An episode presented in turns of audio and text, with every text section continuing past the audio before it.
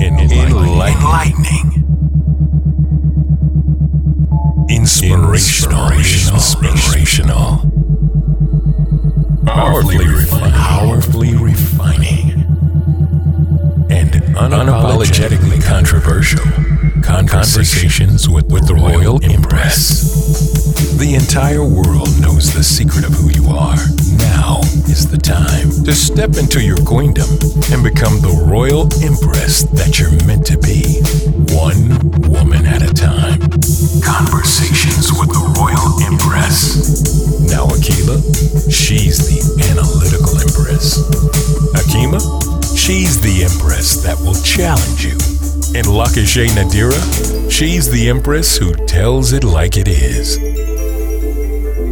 Now, straighten up your crown and be elevated through conversation. Conversations with the Royal Empress.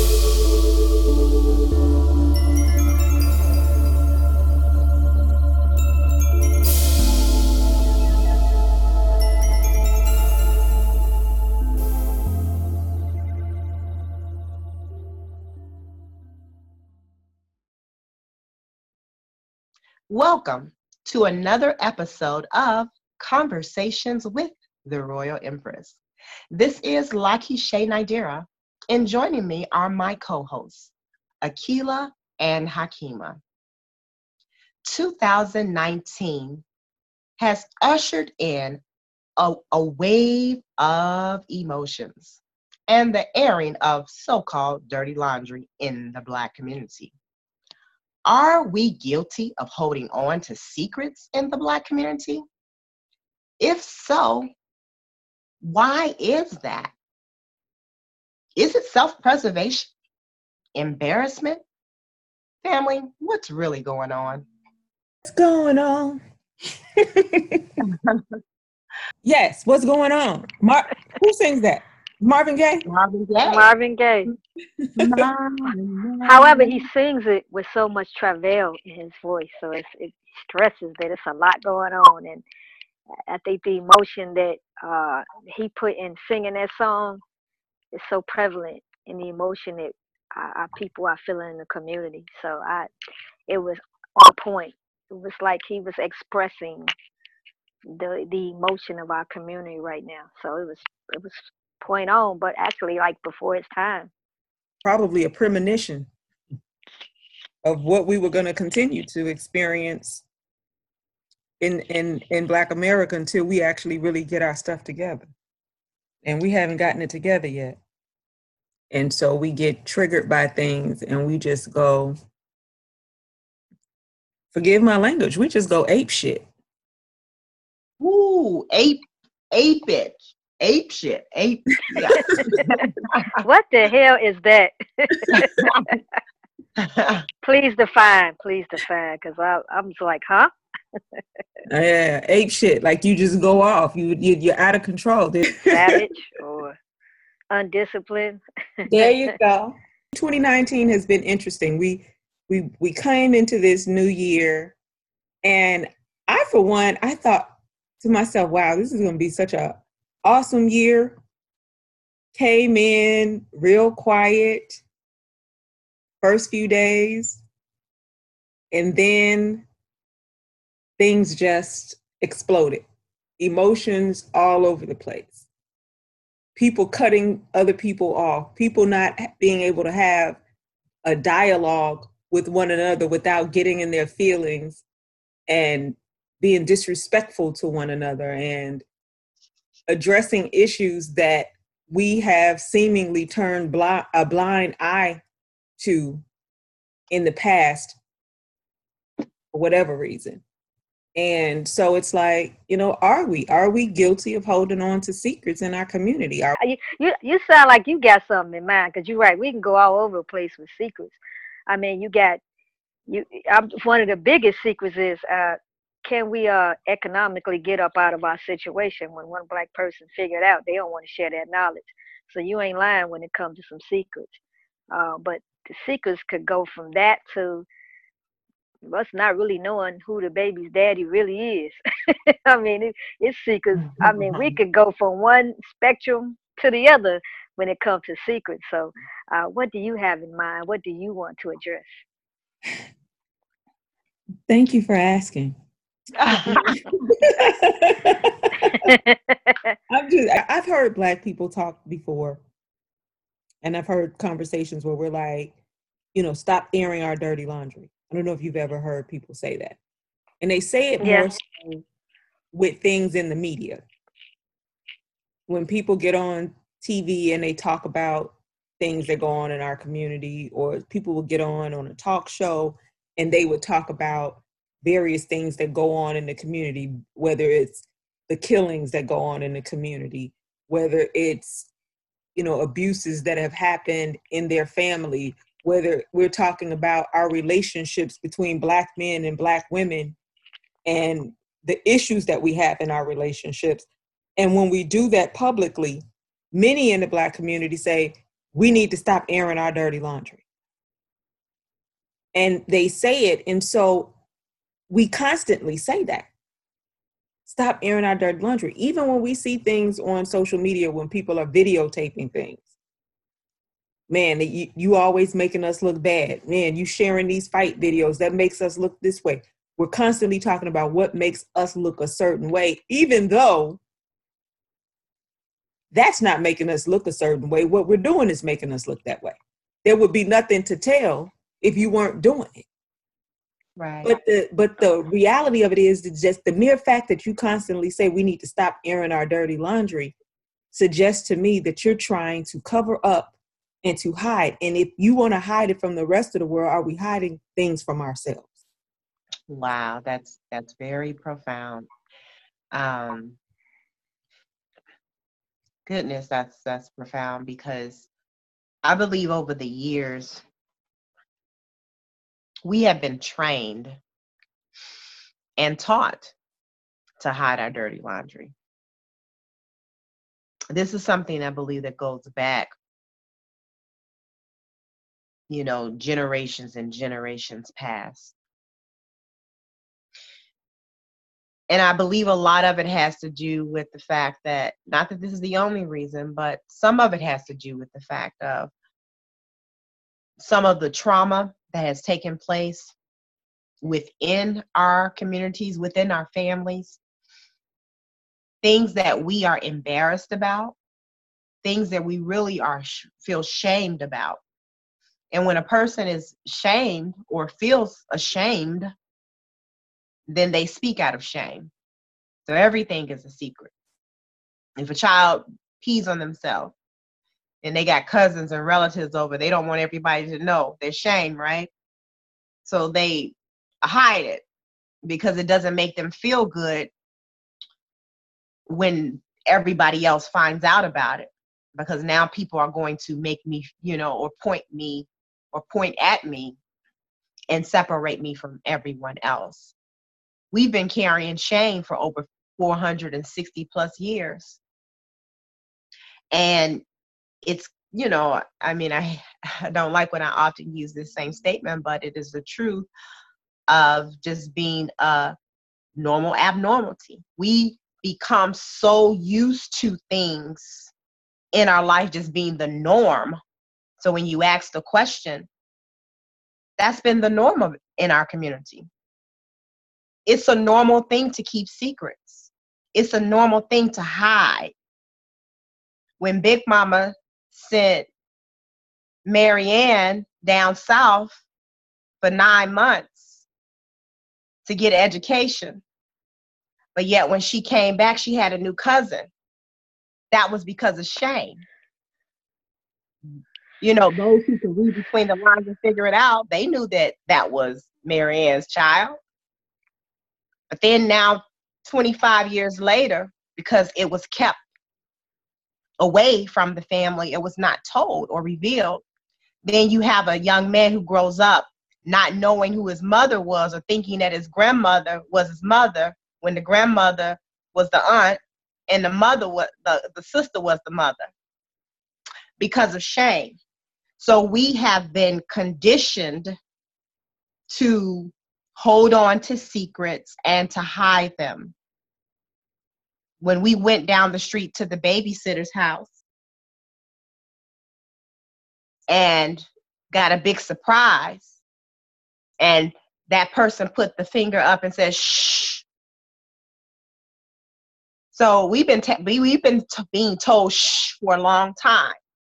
Shh has become a part of who we are.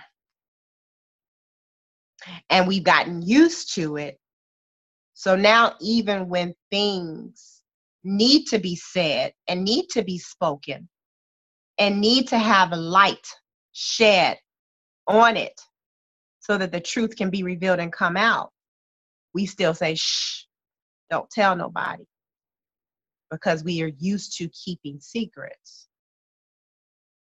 And it's only so long that a person can actually keep a secret before it starts manifesting in other behavior in other ways. Yep, I'm in total agreement. And those secrets, no matter how minor they are, we set up things in our children sometimes where we teach them to hold information, even the most insignificant thing creates a pattern of behavior in a child. And therefore, you carry it into adulthood. Here is something that was that, that I would say somebody would think, oh, that's just so, that's stretching. But it's not stretching because it's about behavior and what you're doing with the child. I was teaching my child that he was not allowed to keep secrets, that you never keep secrets from your mom ever. And he used to tell me everything. However, I didn't allow him to drink pop. And my mother would sneak and give him a little pop when he was over her house. And he would tell at first. And then he would stop telling. I would tell her, I said, don't tell my son to keep secrets because once you do that, and they realize that they, there is something in it for them by keeping the secret, then they realize that I can do this for other areas of my life. I can cover up something. I can I can pretend. I can do all of that in something that insignificant. So now if he wants a little great pop and he knows if he tells me that grandma's not going to give it to him because she said if you tell your mom I'm not going to give it to you again, you're setting up a pattern of behavior.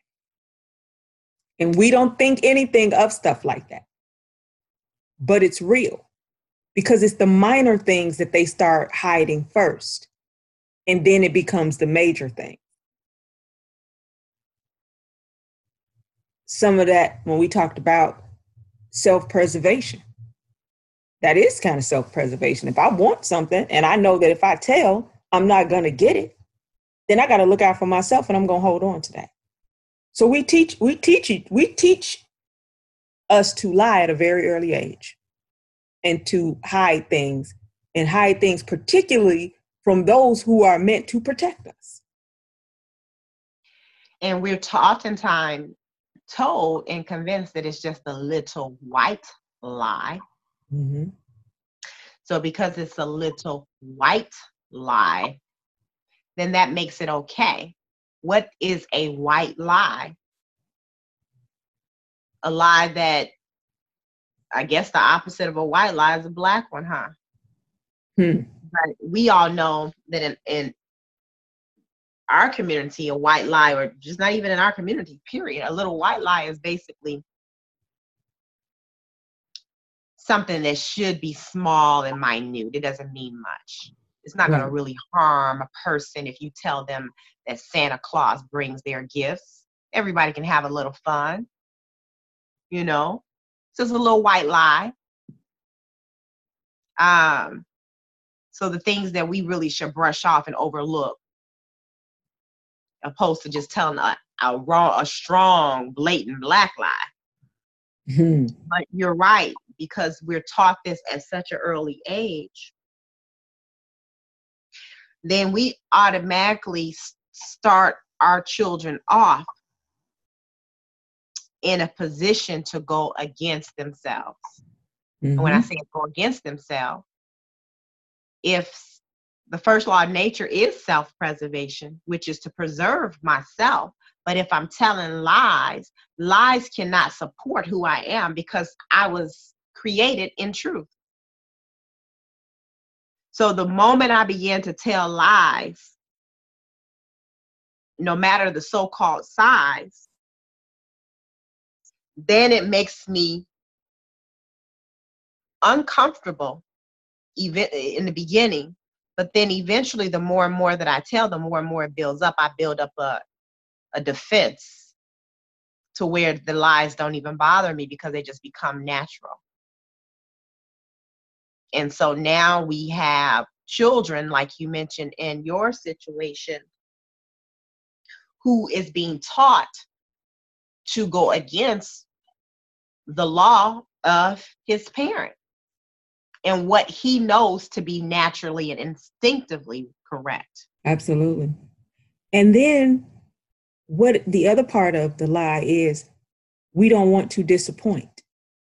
Because when we disappoint, then you feel that someone is judging you. So there's this judgment things that comes along. So now I may keep this from you because I don't want to disappoint you. I don't want to hurt you. I don't want to be rejected by you because I've disappointed you. And so then we continue to lie. Because what happens when you do something that that that your parents or those in authority tell you not to do, then you get chastised.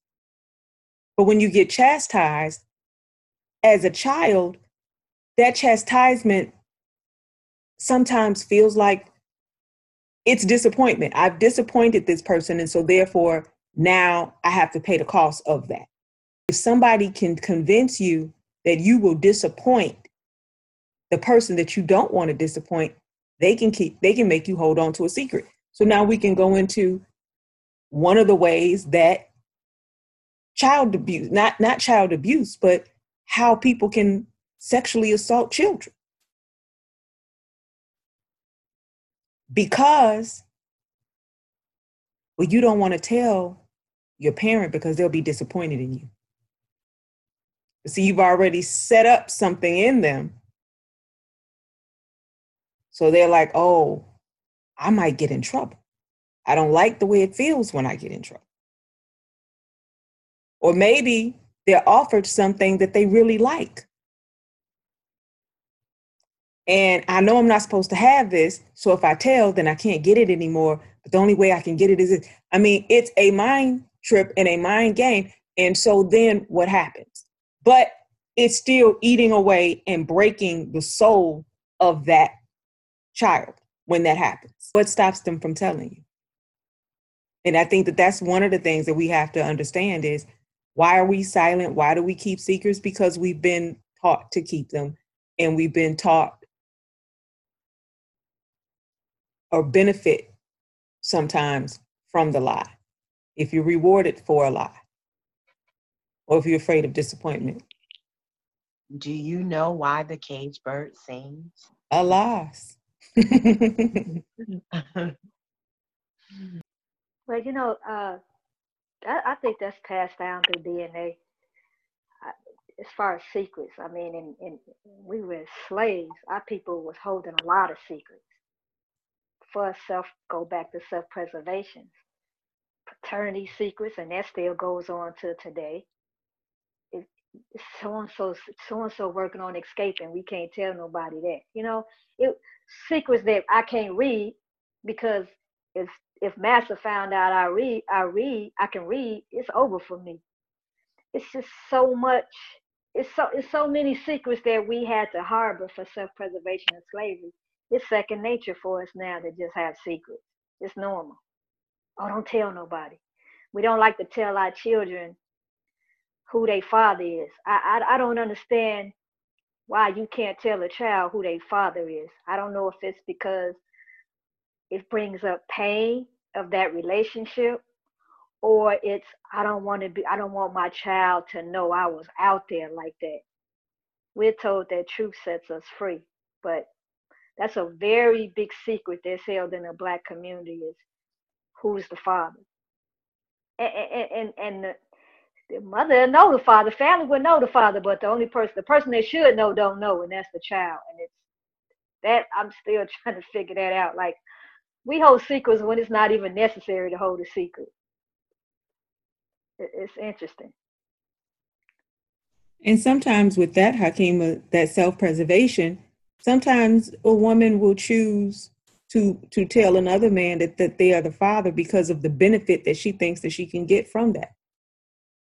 And not understanding the detriment that it causes in the child. I mean, it it it creates a situation where you then hold on to that lie because now you don't want to embarrass the parent. Or you don't want to hurt other people who have grown to love. That's if that child ever finds out or whoever finds out. Why does why is it maintained? So you know i mean so we we we just have all of these issues but and we're ashamed and it's like but why are you ashamed because and not and it's like we don't understand that by holding on to these things that we do more harm to ourselves than good because sometimes just the stress of a lie can make you physically and mentally ill. And we see it. We see it all over the place. Shame. And then what is the response when something that you've done is found out? Ridicule.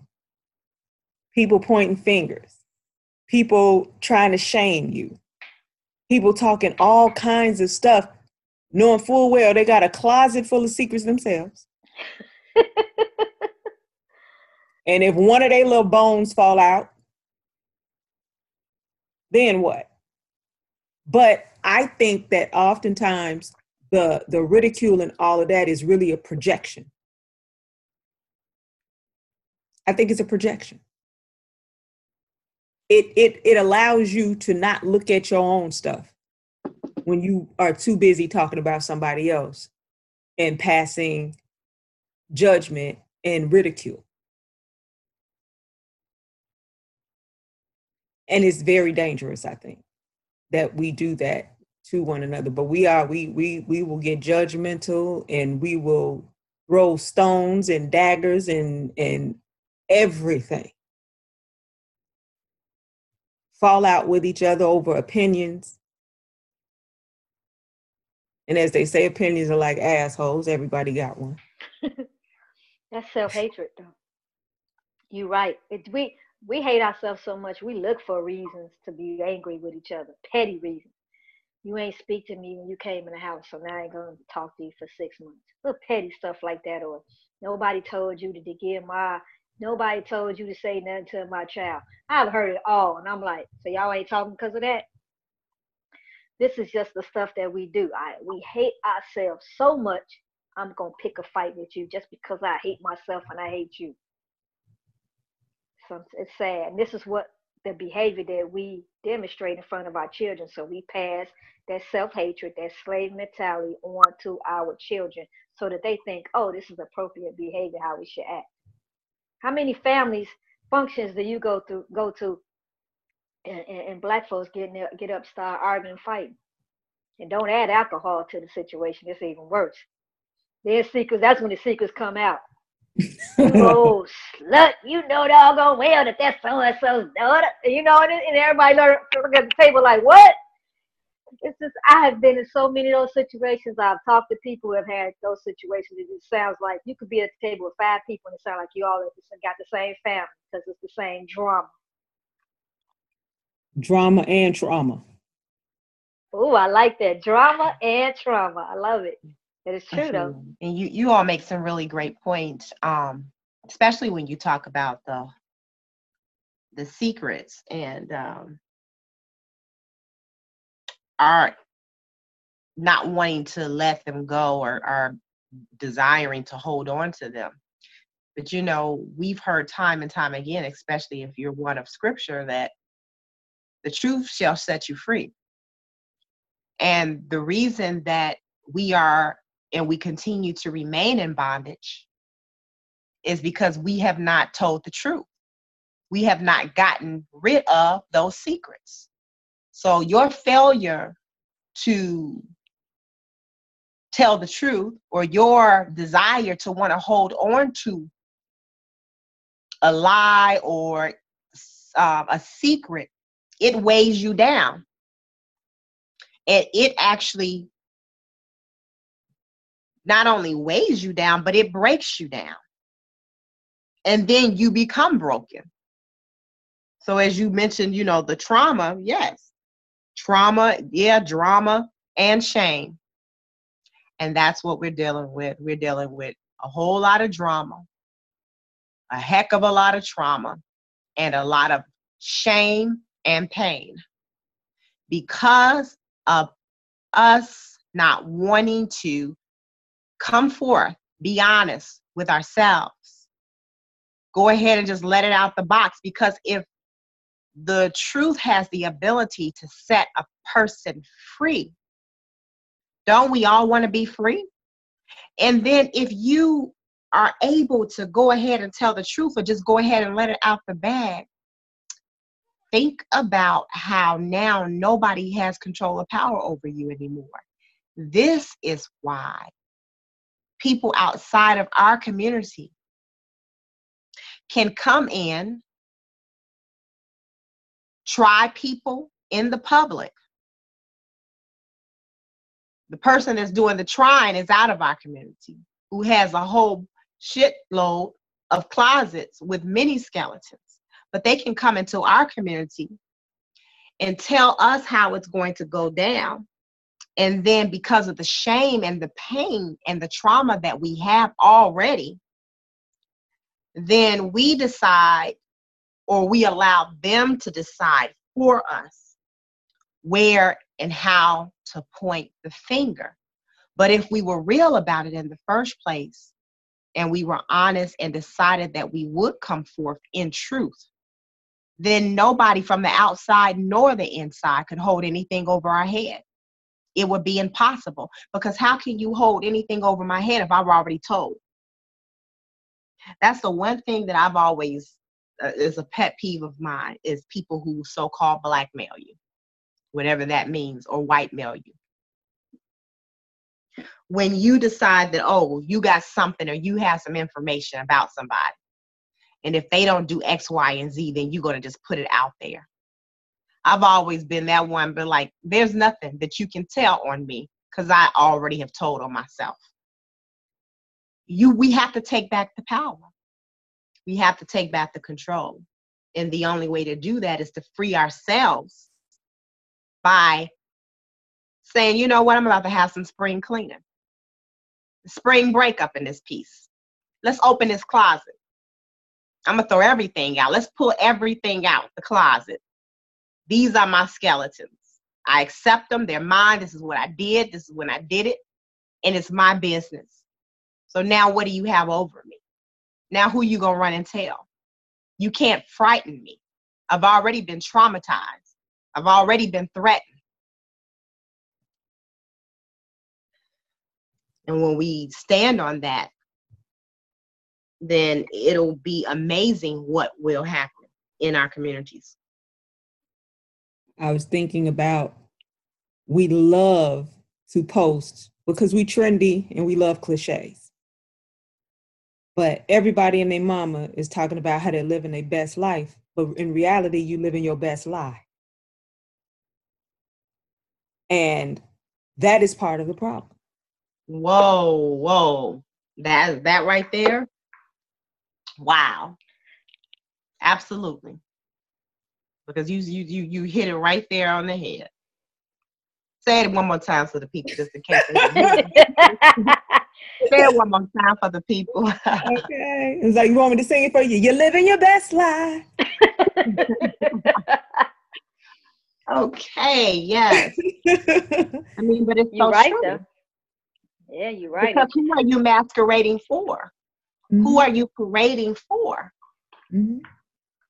It- But you know, yeah, those, those lies, those lies become a part of our identity. We lie so long, we believe the lie, and we tell it so much that we start to believe it, it becomes a part of who we are. Don't you agree with that? Absolutely. Absolutely. But that that's man. I mean, I can de- think of so many examples to speak to Akila's point of people. I mean, every time you look up, you are so right.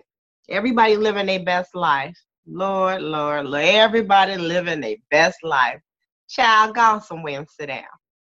Sit down. Okay, I have posted. I have made a post like that. Well, child, But- ahead somewhere and sit down. I did one time. I, I admit I did make a post and I put, "Hey, living my best life." hey, that's it's because I like the song, so I figured. And, and I get that I'll part. it in there. but, but to what to Hakima's point, you know, we are cliche like that. We like that kind of stuff. You know, it sounds good and then we repeat it. And then we make up because her her point is, no, you're not living your best life. You're living your best lie. So we turn life into a lie. Mm-hmm. You know, we knock off the F and move the E a little closer to the I. So then it becomes the M to the I to the E. Instead of the M to the I to the F to the E, right? And in doing so, is that a part of edging God out as well? Is Because is ego? that your ego? Mhm. The And- fact and that you, Mhm. I'm, Go I'm ahead. sorry. I was saying, and let's be realistic. You do get to have privacy. There's a difference between privacy and secrets. And so we, we really need to understand that. So, no, I don't owe you a front row seat to my life. But I'm also not going to put it out there to make you think that I'm living other than I am either.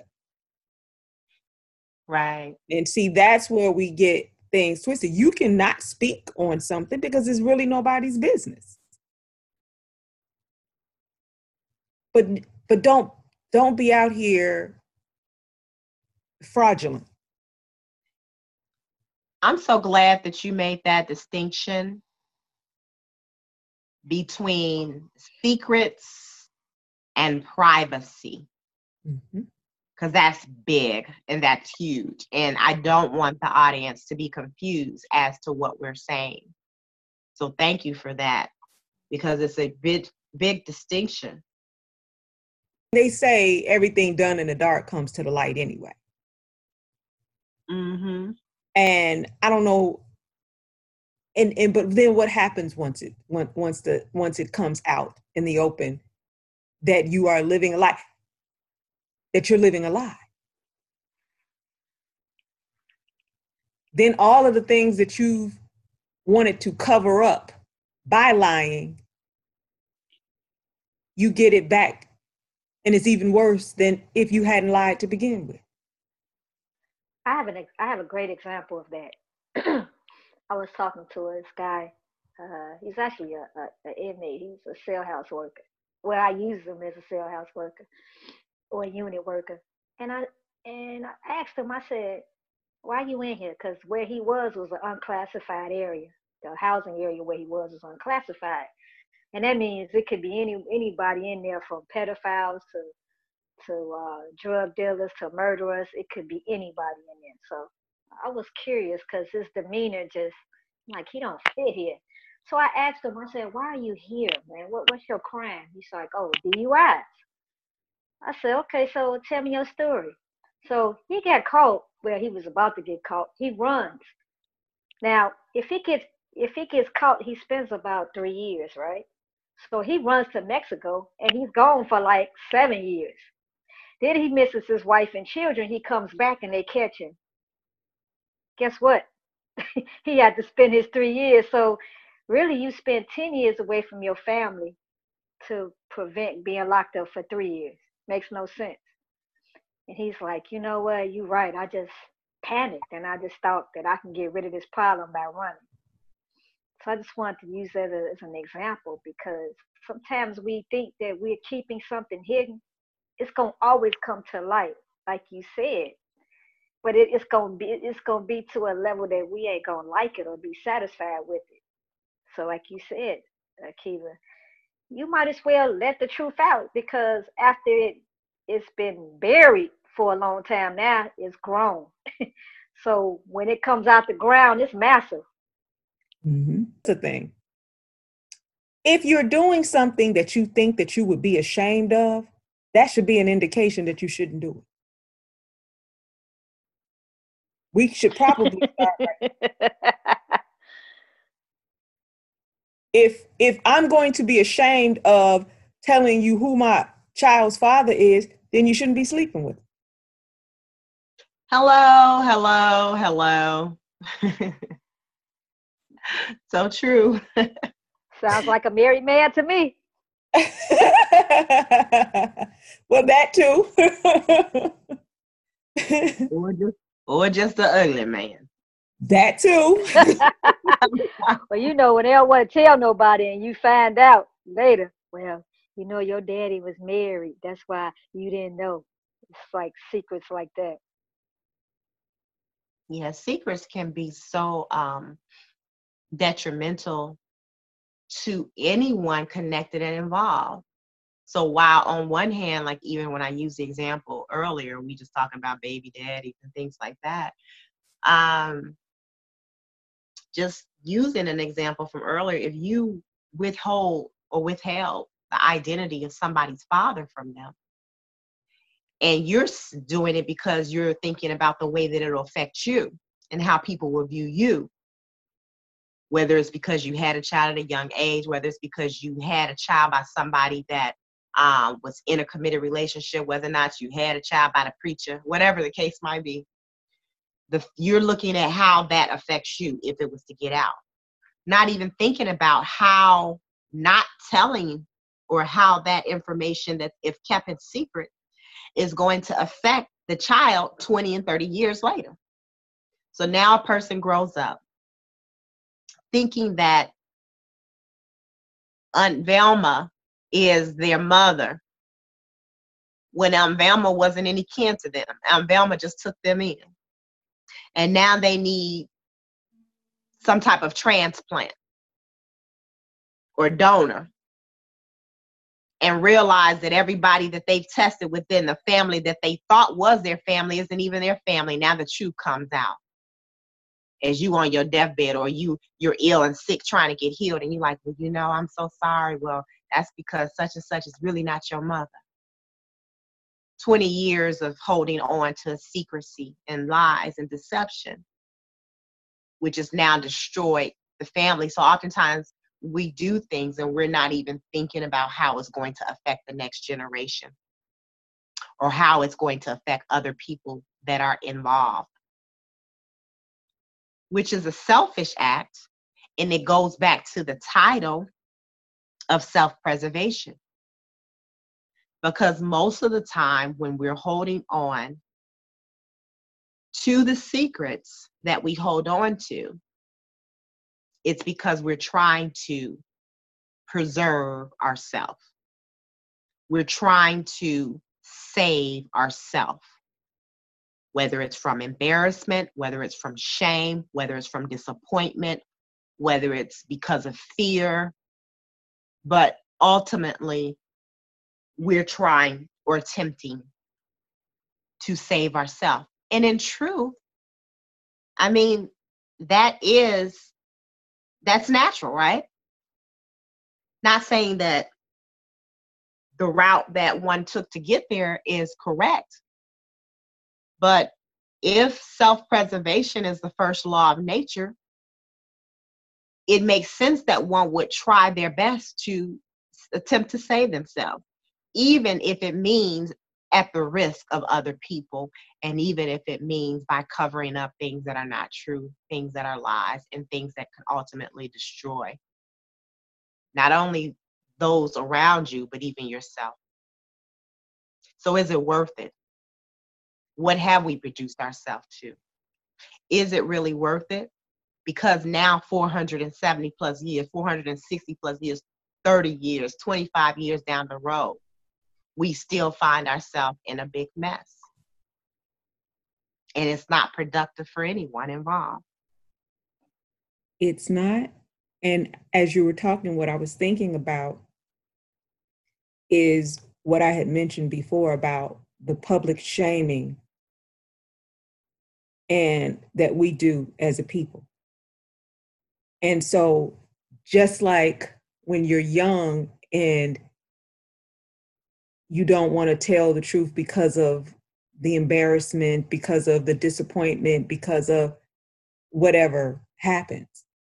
But now we have a community of people that rather than rallying behind someone or to help them, we judge, we ridicule, we run people's names through the mud. And so, what does that do? It almost gives another incentive to lie. Because now if I come out with my story, it's not necessarily support that I'm going to get. It's it's ridicule. And then because we're such an emotional people, we take sides and then we start to argue and bicker and fight over whatever has come out. So sometimes our lies or things that we do or the secrets that we keep cause division in families, it causes division in the community as a whole. This is why it's so easy for people again to come into our community because they study our patterns and they study how emotional we get and how we have such a knee jerk reaction to to things. And we oftentimes don't think rational well, we fail to think rational because we're caught up in the emotion of the pain that we never resolved. And I think that's one of the biggest things that I see or I witness often. When we have unresolved pain, it's so much easier for us to lash out at anybody who even remotely looks like the person or I, we identify as someone similar to the idea, the thought, or the person that has caused us pain. Which is not always good. It's no different than, you know, if we go to the store and we are making emotional purchases based on what we're feeling. I'm mad, I'm upset, I'm angry, I'm mad, so I'm gonna spend all this man's money. Or I'm hungry and I haven't eaten all day, so I'm going to buy everything on the shelf. So you we make. Day. Huh? You read my post the other day. You talking about me now? No, ma'am. Because I, cause I went Aldi to spend ten dollars and I went hungry and walked out with ninety nine. so I feel like you're talking about me right now, like Shay. If what is being said currently fits your description, no, I am not you. It just so happens that it seems like it's connected. I promise. talk about talk about a lock and shake. Because every time I would, I end up spending with too much money. Talk about it. that is hilarious. That's hilarious. Okay, sorry. Go ahead and finish your point, sis. But it, you know, but sometimes, sometimes when people strike a nerve, you like, hold up. Well, we'll see. You you act. I'm glad that you. I'm glad that exactly. we're going here because this is exactly what I'm saying you know, we respond based on our own personal experiences. So Hakima, if you know you was dipping in the store the other day, walking through the aisle knowing that you spent how much did you say you spent? Ninety-nine dollars. I went Lord. to for water. Wow, yes. that's some expensive water. water. I went there to buy water. I was gonna buy you- three things of water, but I was hungry. And I kept saying, I, that's th- those little um, vanilla bean cupcakes that y'all just saw me. wow. Yeah. So, now yeah. That, that's hilarious. But it is, but it is a prime example because as soon as you said what you said, I'm like, wait a minute. You I talking just, about me? You talking about me? Even so though I know you wasn't talking it, about me. But but it is the point. That's we project. Right. you oh, this is my story. So now I'm projecting and now I got to get in defense mode because mm-hmm. this is my story too. Right. And and it happens so much. I mean, think about the preacher who preaching in the pulpit and he all up in somebody's house talking about their story. So now afterwards, Sister Johnson is waiting over on the side because she want to have a word with preacher. Preacher, was you talking about me?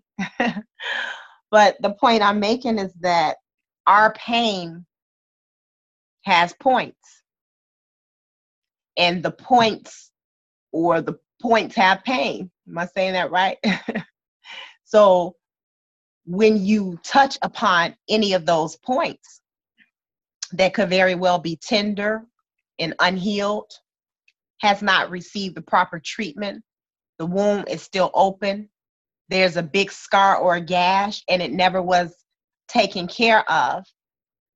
And then here you come slinging salt, just slinging it because you're trying to clear up the roads, you know, so don't nobody slip and fall. And then some of that salt lands on one of my wounds.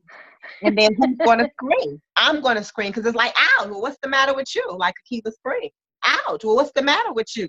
Some of that salt you just got through slinging, the words, the actions, it got into my womb that was still open, that still had not healed.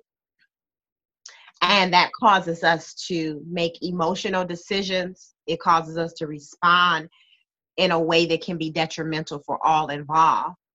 So think about the lineup think about a lineup, you know, at a at a, a, a crime. Somebody comes, or a, a, a, let's say a robbery just took place. I'm upset. I'm angry.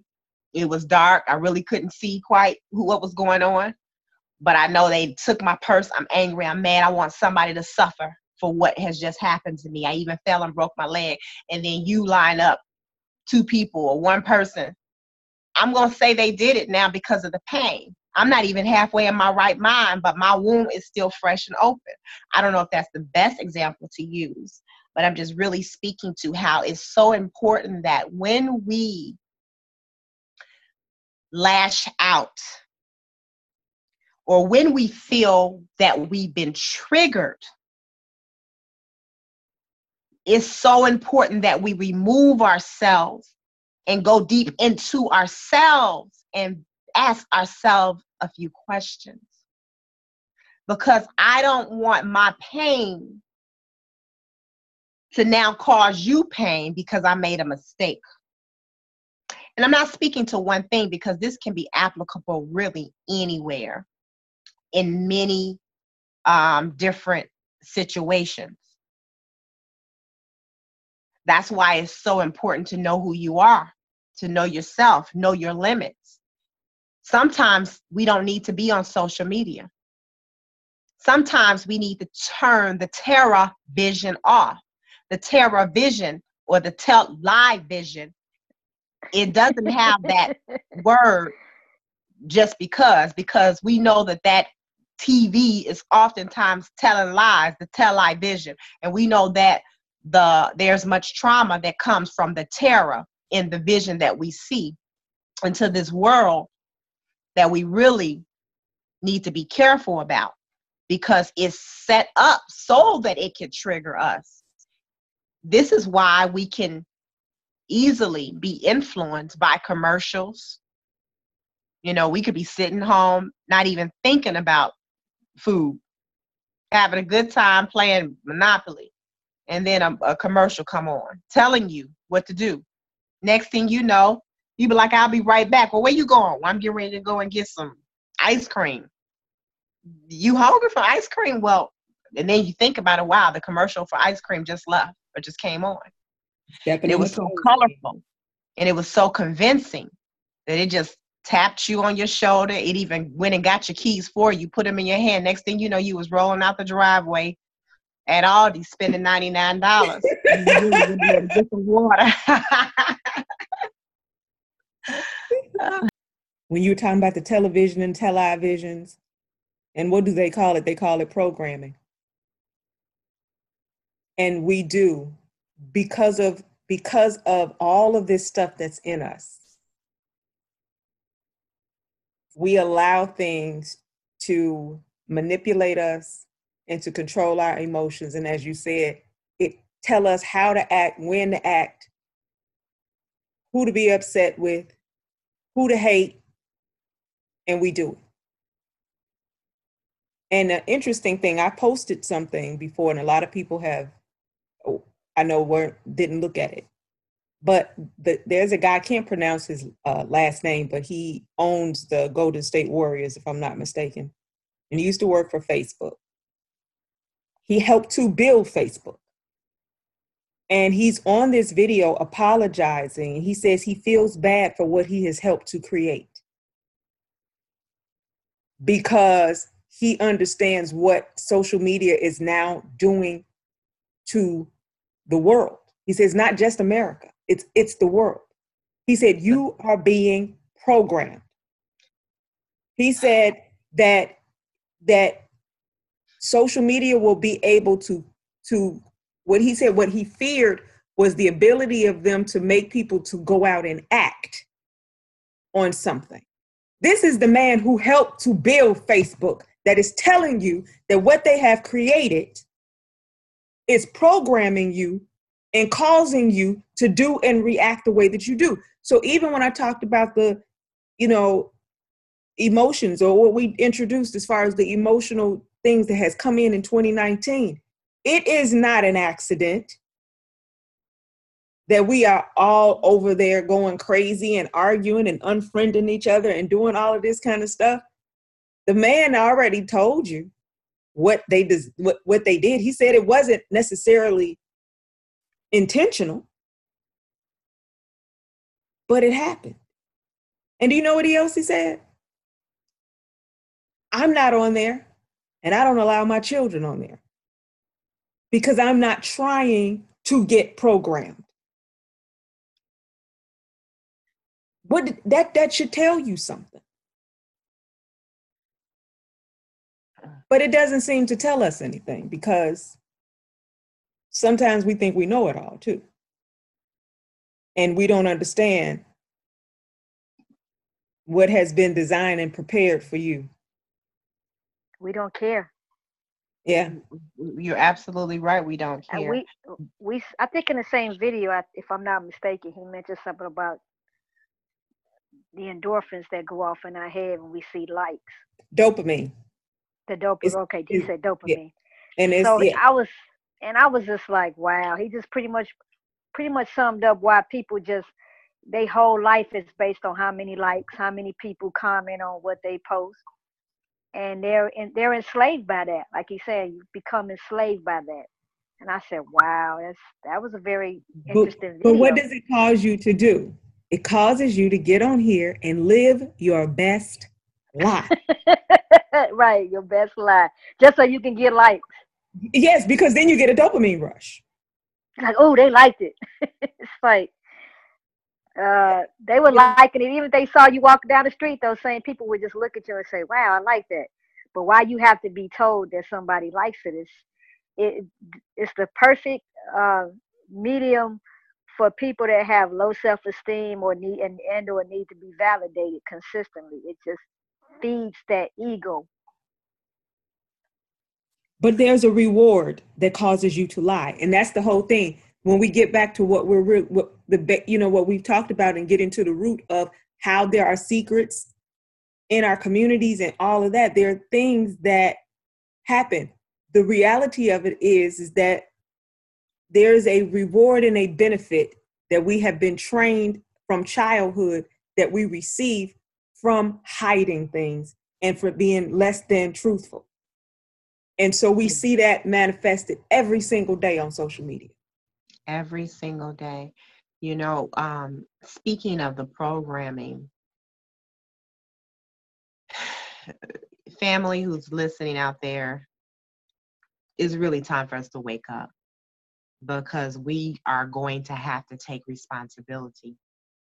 We cannot continue to allow ourselves to be um, for things to just to be thrown at us and we accept it as the norm. This is not normal. It is a program, and we are being programmed. It's called social engineering, all of this. and I was, as you were speaking, Hakima, I just started thinking back to one of the things that um, the Honorable Elijah Muhammad spoke of. He talked about how, you know, one day pretty much the devil will be right in your living room. And you really wouldn't even know it because he's talking to you, whether it's through your television, whether through it's your computer, whether it's through social media, but he's programming you giving you exactly what he wants you to have, telling you how to act, how to eat, what to drive, where to go for vacation. You now no longer have any independent thought. And if you don't watch yourself, this is why I say you have to stop because if you don't watch it, you'll wake up one day and you won't even know who the heck you are anymore. I um as I was thinking about that, I end up going to an article, and um, this is an article. It's not even sure how old it is, but it's um, in the Final Call newspaper, actually, volume 29, number 49, uh, which is a reprinted article of um, the late dear mother, Tynetta Muhammad. And she says that the brain is a mathematical, precise instrument that records all of our life experiences, tracing back to trillions and trillions of years into the distant past, and projects information and imagery into an unending future time. Scientists have told us that the mod- that modern man uses less than 10% of our brain power to think and to solve our, our everyday problems. The Honorable Elijah Muhammad has taught us that the brain was created to think right, to which I might add, and is mathematically precise in all its functions to remember and record all things. Now, that right there is really so much wisdom in that, but it really kind of speaks to everything that we're talking about because we're talking about the trauma and the pain that we feel because of memory that we have of past pain that has taken place that we did not forget because it's been recorded but we also did not get the help that we needed. So therefore it's very easy for us to be triggered constantly. But it also speaks to the fact that because our brains um, really are so powerful but not only that we only use 10% of our brain, which says a whole heck of a lot. We use less than 10% of our brain, less than 10% of our brain power to think and to solve our everyday problems. So if we're using less than 10% of our brain to solve our everyday problems, who's solving the rest of our problems? Our, the rest of our problems are being solved by social media this is why you no longer can even think for yourself. You have to post and ask a question to Facebook or Twitter or to whoever else out there in media land to help you to figure out when you, there used to be a time that you were able to figure it out for yourself because you innately have your own answer. But we've given up our power, and we now, even as adults who suffer, have children who suffer because we will put them in front of the YouTube or the whatever and give them a device that because they sleep with it every day and all the radioactive waves is going into their system and their body and now their body is breaking down and they're getting cancers at a very young age. Even mothers are birthing babies into the world who already have come here predisposed to foolishness. All connected but because we're not using the full percentage of our brain to make our decisions and then we hand our children over to the devil's vision the tell lie vision the terror vision however you choose to slice it to raise our children to teach our children and to give them a playland instead of us now saying i'm going to take back the control and the power.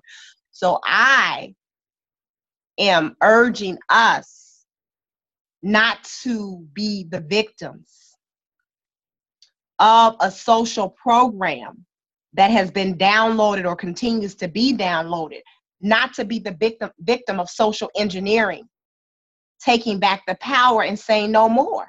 Because we should not allow someone else, the way in which we started this podcast off, to have that much power and control over us that they know our trigger points they know how to get under our skin they know how to make us tick clock move around just like an energizer bunny because they've winded up the back of our back of us like a, a timex watch. And now they got us moving to the tune of their beat. We should not allow someone to have that much control and power that we don't even know our next move. And the only way that we can respond is to now go back to the dependency of which now has become, you know, this media outlet of madness. So I say, beware. Not even buyer beware. Just beware.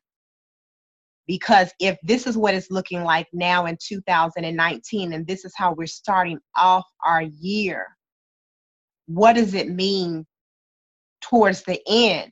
Are we going to start turning on the TV, or we already are really, and seeing how somebody has went to a mall and opened fire because they just got through listening to a record or album or they were just triggered by something that someone said on Facebook and now they showed up at your house and they found your address and they showed up with a gun? What kind of madness have we really gotten ourselves into? because we refuse to take control and take the power back? It's just a question I think we should all ask ourselves. Yeah. Or you want to be a vigilante because of fake stories or huh. stories that you don't even have all of the facts and the information and you go out and cause harm to someone and probably because you're projecting something that you've kept secret and hidden in you.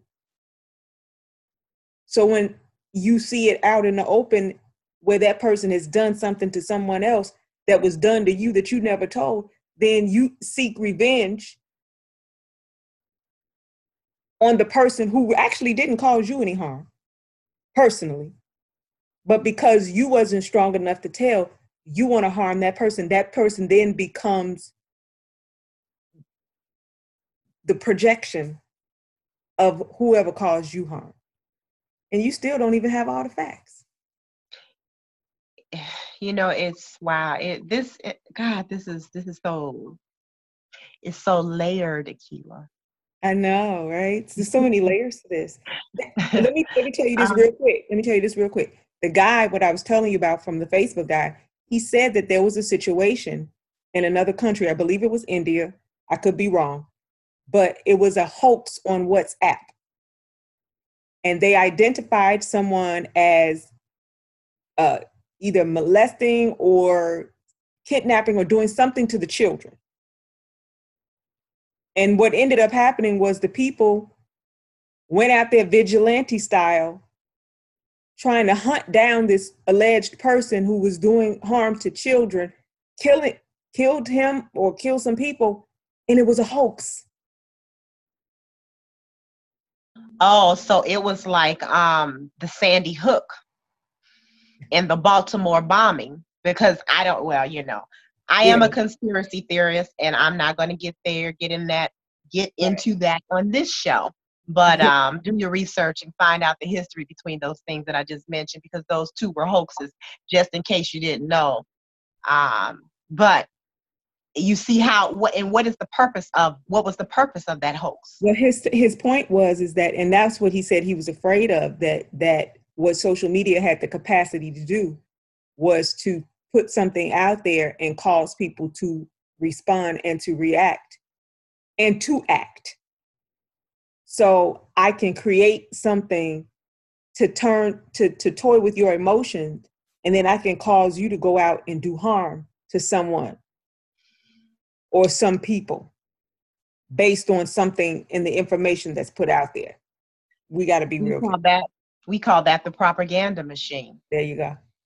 And in the scriptures, it's in Revelation. When you hear about the dragon and all that was being spewed. See, we have to study to show ourselves approval. We have to really dig deep and understand that nothing here is surface. Everything, you know, is much deeper than what it appears. This is why, again, I really encourage us to think for ourselves, to study for ourselves, and not be read to, not be just given a bedtime story to, because bedtime stories are intended to put you to sleep and right now it's time that we take back bedtime story, move it over to the side and, and tell you something that's going to wake you up. We don't have, we can't afford in our community anymore a story or a bedtime story because we're already asleep. So what does a sleeping man look like sleeping for another 150 plus more years? Can't afford to. And I want to make sure that um even in talking about this, because I know that it can spark a lot of different emotions. Because some people may listen to this conversation and think that are we dismissing pain and trauma in our community? Absolutely not.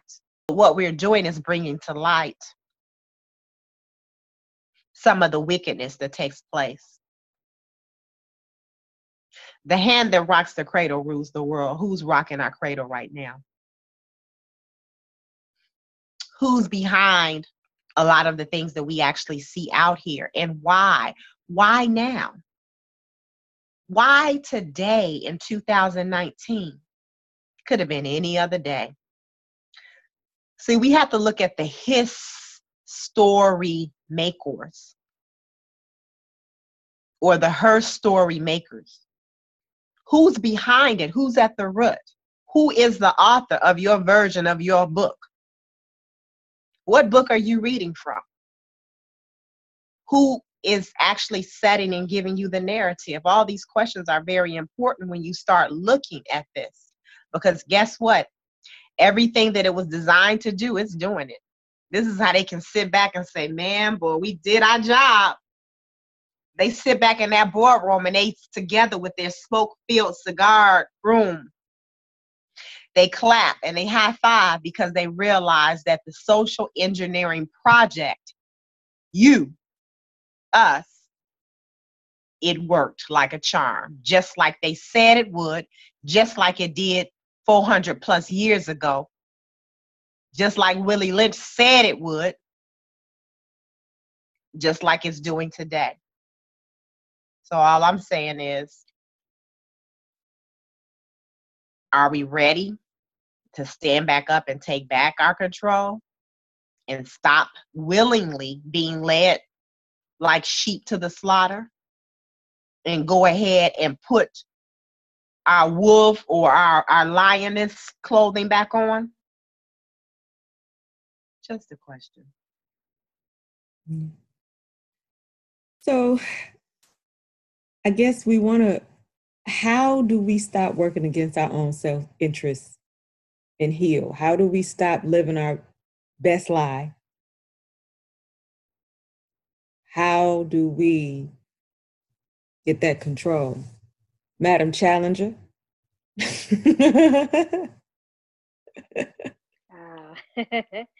you know, like I always say, accept your own and be yourself. We try too much to live this fake reality that someone else has created. It's not even who we really want to be. We just pick and choose what someone else define as being a good life, and then we try to live it. The more we accept our own and be ourselves, the freer we will be. Uh, my next challenge is set yourself free. Let them secrets out. At least if you let it out, you control the narrative. At least they'll give you chance to speak your side of it. I mean, especially if that was a secret that you've been holding, holding for 20, 30 years, you're a different person now. You need to shed light on it. Hey, I was a different person. I've grown now. I'm older now. I'm wise. But if you leave it up to someone else to expose you, it's gonna come. It's gonna have their narrative on it. It's gonna have their spin on it. So control it. That's all I need you to do. That's just my two. Uh, oh, last one, the most important one. Pray for guidance. Pray for forgiveness. pray for forgiveness from God. And second, forgive yourself. It would be a lot easier for you. So often we angry with ourselves and we take the role as if we God, as if that He's not going to forgive us. So we don't even forgive ourselves. Only He could decide if He's going to forgive us, forgive us or not. We cannot make the determination for Him. God is the all-knowing. He knows what we know not. And those are my challenges. I think those are some great challenges because if we can follow those, then we will be on our on the road to freedom. You know, to a real freedom, and we won't have to be held captive anymore because we've allowed it to just we've let it go. Um, well, I have one thing that I would like mm-hmm. to say that I, I would love for us to get a grip on. And that is stop following the lead. Because as as I've said before, that many behaviors are learned behaviors. And one of the behaviors that I'm consistently seeing in our community is that mob mentality. mm. That burn them at the stake mentality that hang them from a tree, gather around and watch them hang mentality. You got that from somewhere. And you're doing exactly that when information comes out and you start condemning people. I imagine that this is how our slave masters' children responded when they were standing around in a circle lynching innocent men and women and children as a sport. It became a mob action. They didn't really care whether or not it was right or wrong, if the information was true or false.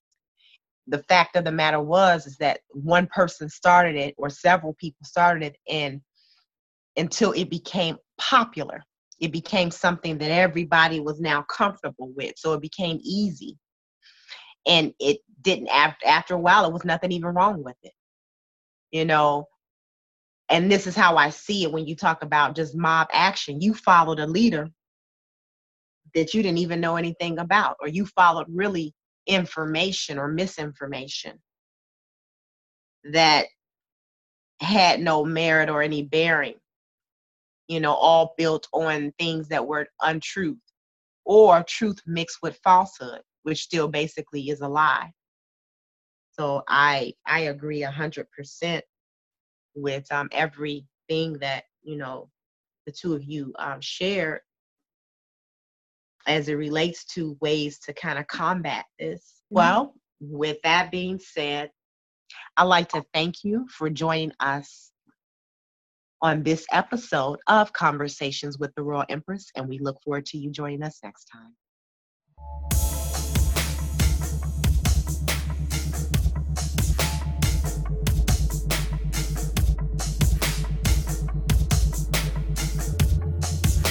Thanks for listening to another episode of Conversations with the Royal Empress. Tune in next week for another enlightening conversation.